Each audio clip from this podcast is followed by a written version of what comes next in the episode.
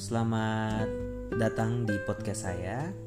Dan malam ini, hari ini tepatnya saya akan menerangkan mengenai hipertensi atau yang biasa kita kenal dengan sebutan tekanan darah tinggi.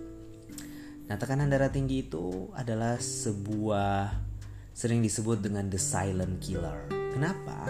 Karena hipertensi atau tekanan darah tinggi adalah suatu keadaan di mana tekanan darah sistolik ya melebihi atau lebih sama dengan 140 mm Hg dan atau tekanan darah diastoliknya lebih sama dengan 90 mm Hg. Nah, sistolik itu artinya yang angka di atas, diastoliknya itu angka di bawah gitu ya kalau supaya lebih ngerti. Nah, sering disebut dengan the silent killer karena sering memang tanpa keluhan, tanpa keluhan namun tiba-tiba sudah merusak tubuh kita.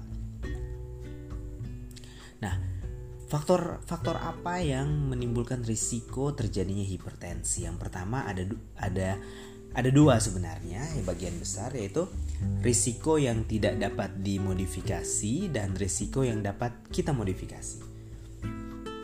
Yang tidak dapat dimodifikasi itu pertama umur, ya, jenis kelamin dan genetik.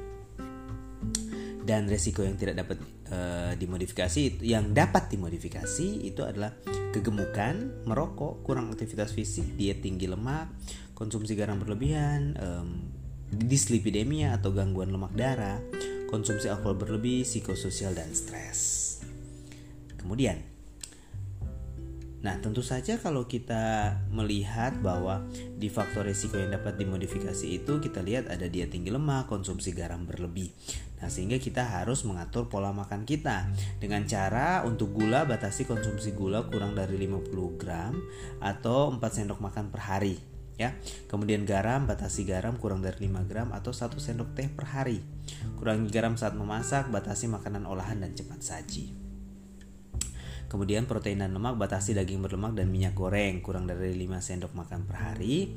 Makan ikan sedikitnya 3 kali per minggu ya. Kemudian buah-buahan dan sayuran. 5 porsi 400 sampai 500 gram buah-buahan dan sayuran per hari. Satu porsi setara dengan satu buah jeruk apel mangga pisang atau 3 sendok makan sayur yang sudah dimasak. Jadi perbanyak buah-buahan dan sayur-sayuran ya. Tips untuk mengontrol hipertensi yang pertama kontrol tekanan darah anda secara teratur tekanan darah tinggi sering tanpa gejala Tekanan darah yang tidak terkontrol akan menimbulkan komplikasi. Pastikan ketersediaan obat di rumah dan obat penting untuk menjaga tekanan darah Anda. Minum obat teratur dan sesuai anjuran dokter, ketahui efek samping obat yang Anda minum, berhati-hati menggunakan obat bebas dan ketahui tekanan darah Anda, di mana tekanan darah normal adalah 120 per 80. Nah, komplikasi apa yang sering uh, menyertai hipertensi ini? Yang pertama adalah penyakit jantung, stroke, penyakit ginjal, kerusakan retina mata, penyakit pembuluh darah tepi ya, kemudian gangguan saraf dan gangguan otak.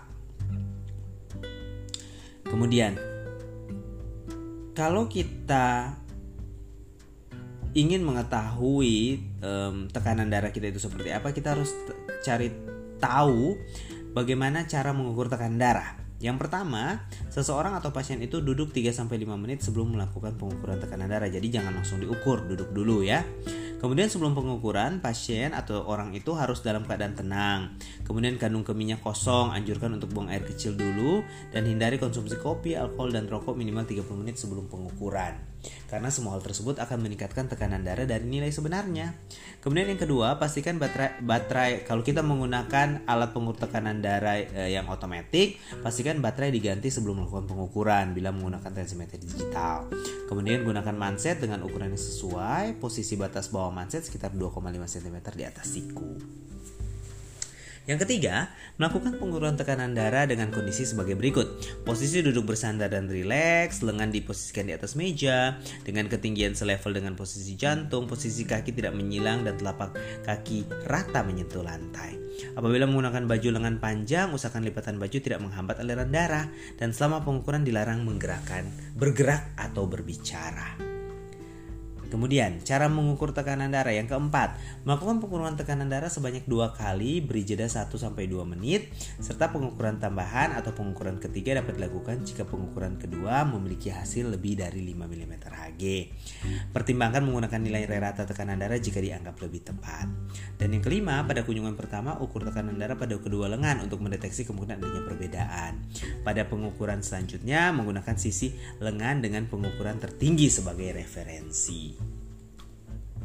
Nah, pencegahan hipertensi itu kita memakai cara cerdik, yaitu cek kesehatan secara rutin, enyahkan asap rokok, rajin aktivitas fisik, diet seimbang, istirahat cukup, dan kelola stres.